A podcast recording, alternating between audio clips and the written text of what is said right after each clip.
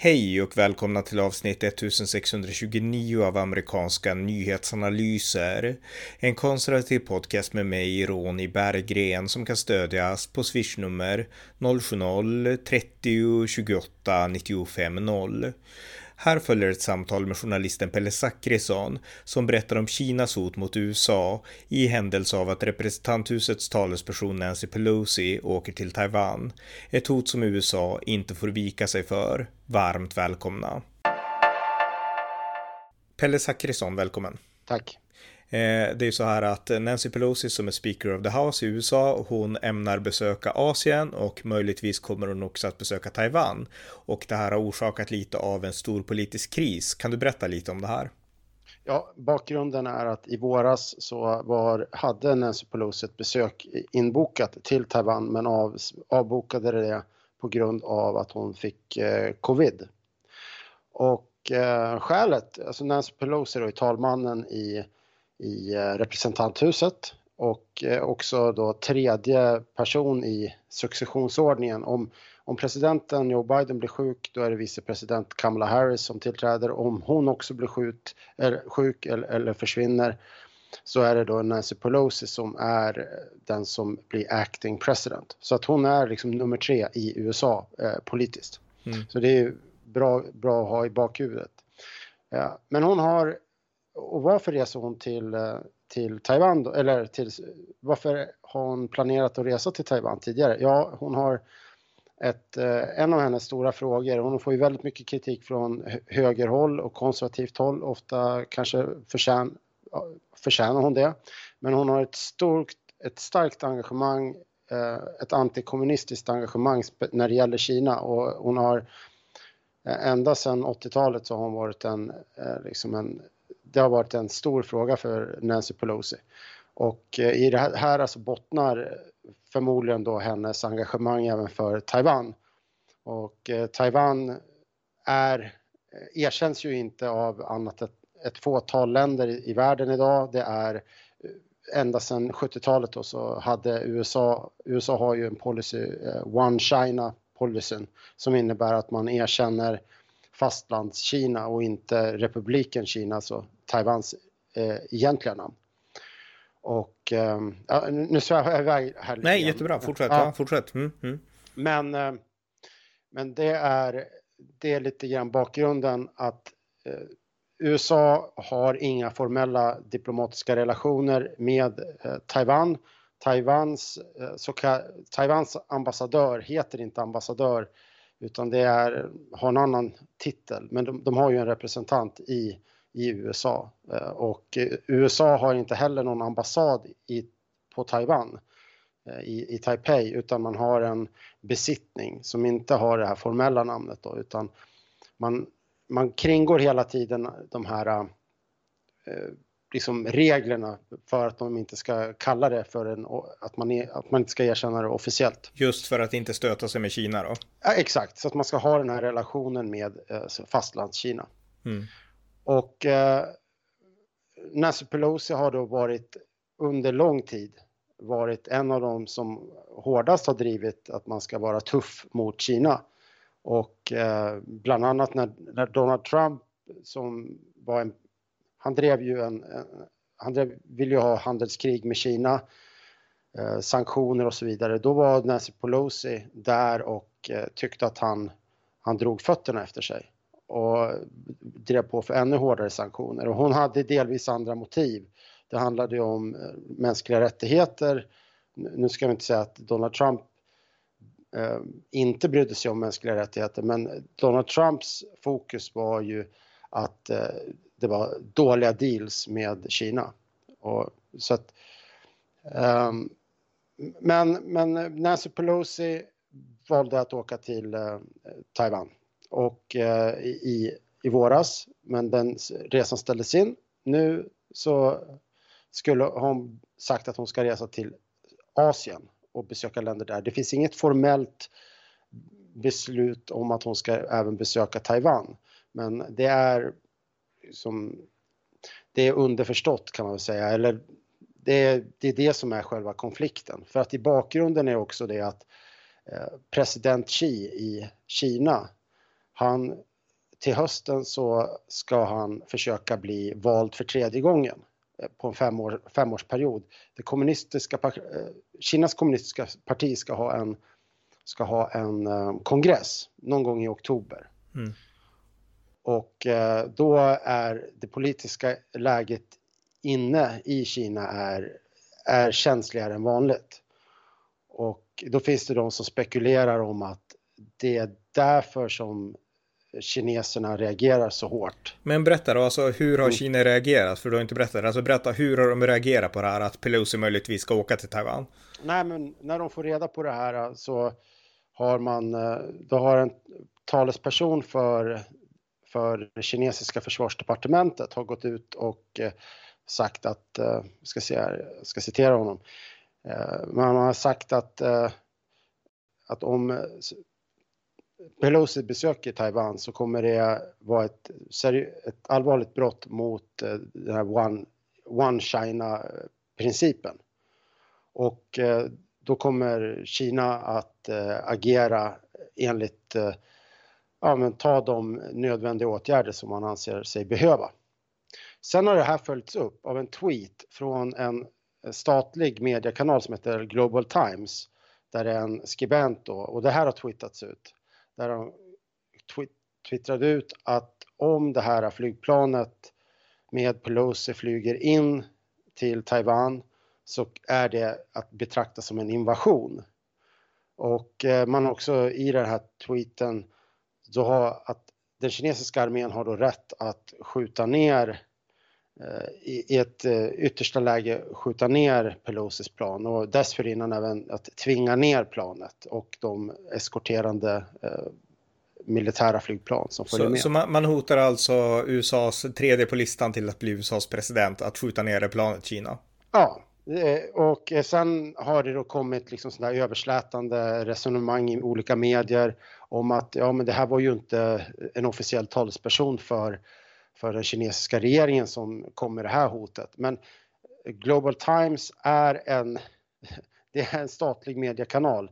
Jag I Kina? Inte, ja, Exakt, och jag är inte, inte superexpert på Kina men jag har svårt att tro att en diktatur skulle låta en, eh, en statlig mediekanal twittra ut någonting sånt där utan att det fanns liksom en, en, avsä- en mening med det, att man stod bakom det.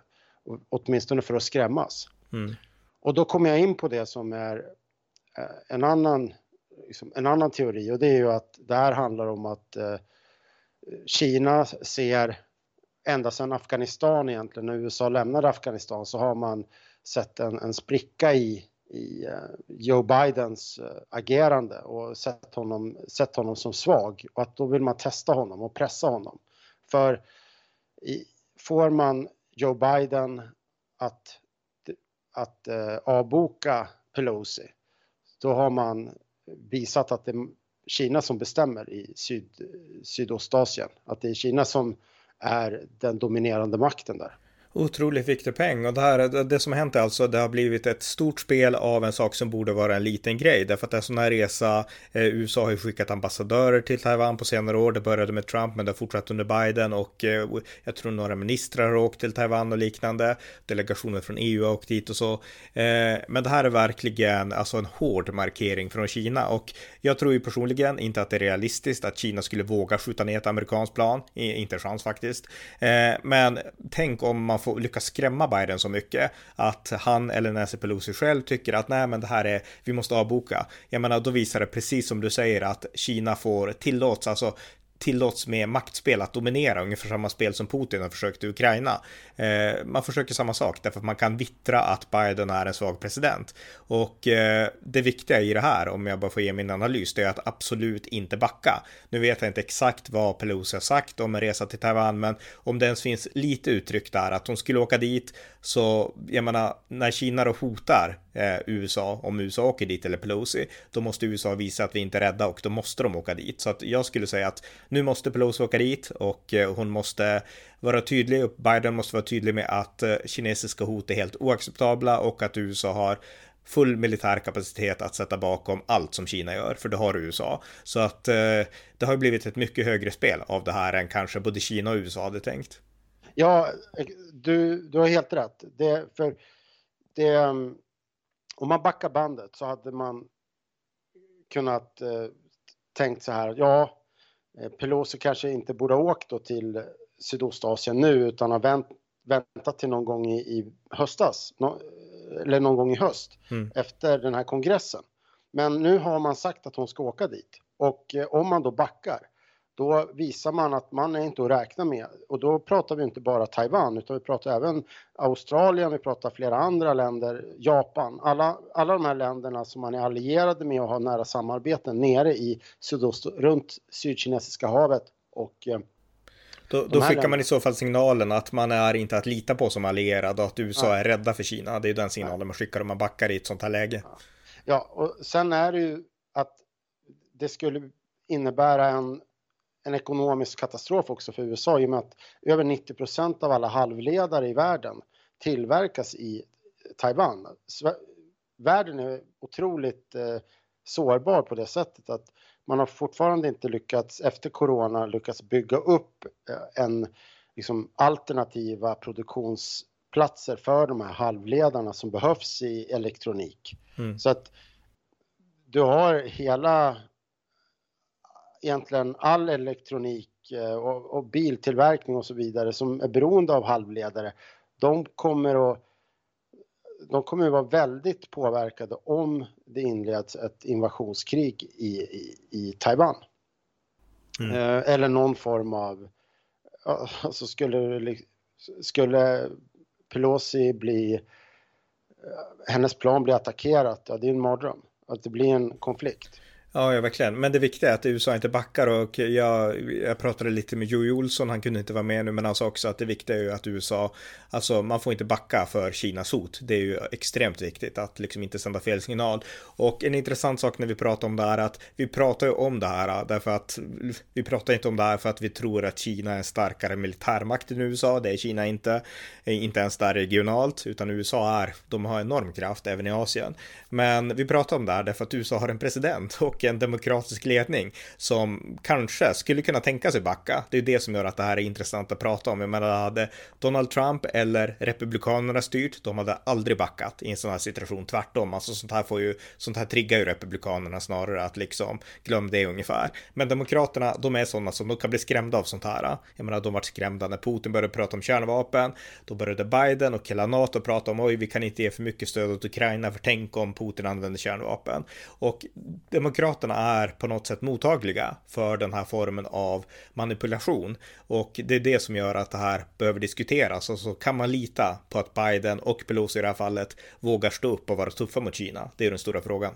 Ja, man kan ju tänka, tänka tillbaka på, minnas tillbaka på när, när Donald Trump hade med med Xi att göra för, eh, var det här 2019 tror jag, då skickade han dit Rex Tillerson som han sen sparkade som utrikesminister. Men Rex Tillerson var i Kina och hade samtal då med, eh, med Xi och, och eh, alla pratade, det blev ju en jättestor sak i media om att det var konflikt mellan USA och, och Kina, att det liksom drogs, drogs mot en spets. Men, men då på något sätt så visade man att eh, man hade överhanden.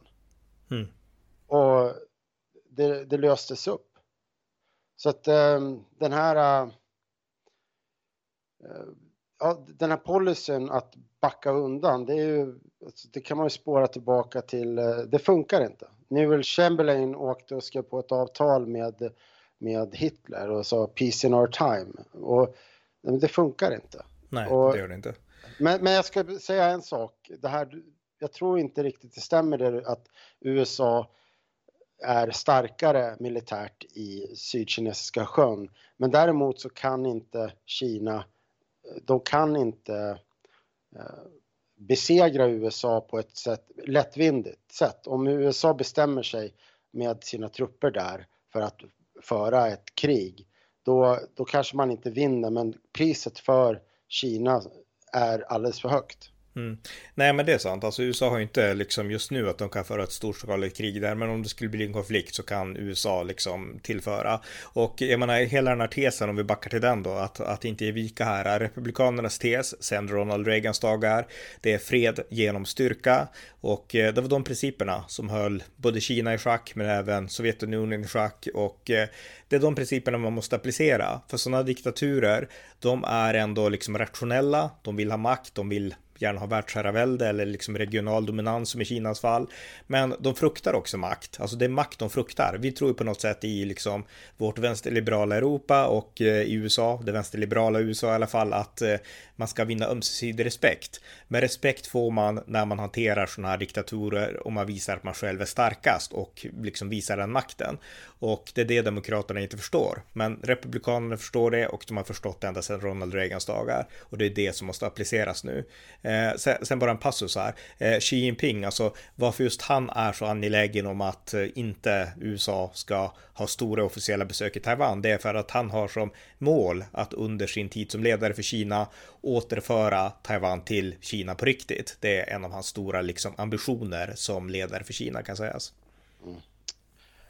Ja, och om han då blir vald en, en tredje term och jag tror att det fanns någon sån här titel som han också då hoppas kunna få, den store ledaren eller något liknande. Alltså i stil med Mao, alltså han vill bli den nya Mao. Mm. Och, eh, och, och, samtidigt då så har han med eh, olika parti, alltså olika partister inom det kommunistiska partiet som kanske sätter sig på tvären och göra. Det är svårt att veta när man inte har insyn i det där, det är ju en diktatur. Men, men för men för väst så är det helt avgörande tror jag att, eh, att eh, man inte viker ner sig här. För viker man ner sig då, då sänder det en, en, eh, väldigt dålig signal. Dels till Kina men också till Ryssland. Och som du säger, det här är, det här är diktatorer som agerar eh, rationellt. Och det enda, enda man har rädd, att vara rädd för i, i väst är rädslan själv egentligen. Mm. Ja, precis. Verkligen bra sagt som Franklin Delano Roosevelt sa. Men, men det är exakt så. Och jag menar om vi ska titta på det här ut, ur ett ännu högre liksom falkperspektiv så att säga det som sker i världen nu, jag menar världen har dominerats av väst, av Europa, av USA under väldigt lång tid. Och sen kalla krigets slut, Sovjetunionens fall, så har ju Ryssland också infogat sig i det västerländska systemet i mångt och mycket. Kina har sakta byggt upp ett parallellt system, men man har ändå spelat med i de västerländska reglerna. Det som har skett nu, det är dels att Ryssland har försökt bryta med den här västerländska ordningen och liksom skapa ett nytt ryskt imperium. Det är Putins dröm. Och Kina har börjat med sitt, att på något sätt bryta, liksom göra uppror mot den här amerikanska hegemonin. Och det vi ni ser nu, det är världens två stora totalitära makter som försöker göra revolution mot och uppror mot den västerländska ordningen. Och det här är livsfarligt. Väst måste stå emot det här. Därför att det, vi, det här handlar inte bara om maktspel, utan vi i väst står för vissa värderingar. Vi står för individuell frihet, vi står för kvinnors jämlikhet, vi står för väldigt mycket som Kina och Ryssland inte står för på samma sätt. Så skulle de här eh, två stora maktcentran vinna och besegra och trycka tillbaka väst, då skulle vi gå en helt ny värld till mötes. Så att det här är en ödesfråga verkligen att se till att det här misslyckas. Och tittar vi lite längre fram, jag menar nu håller Europa på att bryta med Ryssland. Ryssland inser också att Europa kommer att bryta med Ryssland och vi även om vi är fortfarande, är fortfarande intrasslade i beroendet av rysk energi så kommer vi på sikt inte att bli det. Så Ryssland kommer att söka en ny marknad, den naturliga marknaden i Kina. Kina behöver en leverantör för de har väldigt lite eh, energi och liksom naturresurser och den naturliga leverantören där blir Ryssland. Sen så har de fortfarande inte infrastrukturen på plats för att skicka gas eller så till Kina. Men hoppa fram tio år och då kanske vi har ett stort maktblock, Kina och Ryssland. Så jag menar, vi måste tänka så också här och nu att vi går verkligen in i en ny form av kallt krig med de här två olika maktcentran som utmanar västvärldens dominans på ett sätt som världshistorien aldrig har sett. Så att det här är allvarliga tider och alla de här små skeendena, de måste liksom tas på allvar. Nu Pelosis resa och eh, de måste sättas in i det här stora perspektivet. Alltså vi i väst måste få upp ögonen för att det är det här som sker nu och det är vår uppgift och vår generations uppgift att kontra det här. Därför att det blir en fruktansvärd framtid om de här skurkstaterna, om man säger så, lyckas med sina ambitioner. Ja, väst är bäst. Ja, exakt. Eh, precis, bra sagt. Ska vi avsluta så? Ja, jag tycker det. Väst är bäst är en bra, eh, en, ett bra motto. Mm, exakt. Tack Pelle. Tack. Tack för att ni har lyssnat på amerikanska nyhetsanalyser. En podcast som önskar ge ett konservativt perspektiv på internationell politik som kan stödjas på swishnummer 070-30 28 95 0 eller via hemsidan på Paypal, Patreon eller bankkonto. Om ni har möjlighet får ni också gärna skänka en slant till valfri organisation som stöder Ukraina. Det var allt för denna gång. Tack för att ni har lyssnat.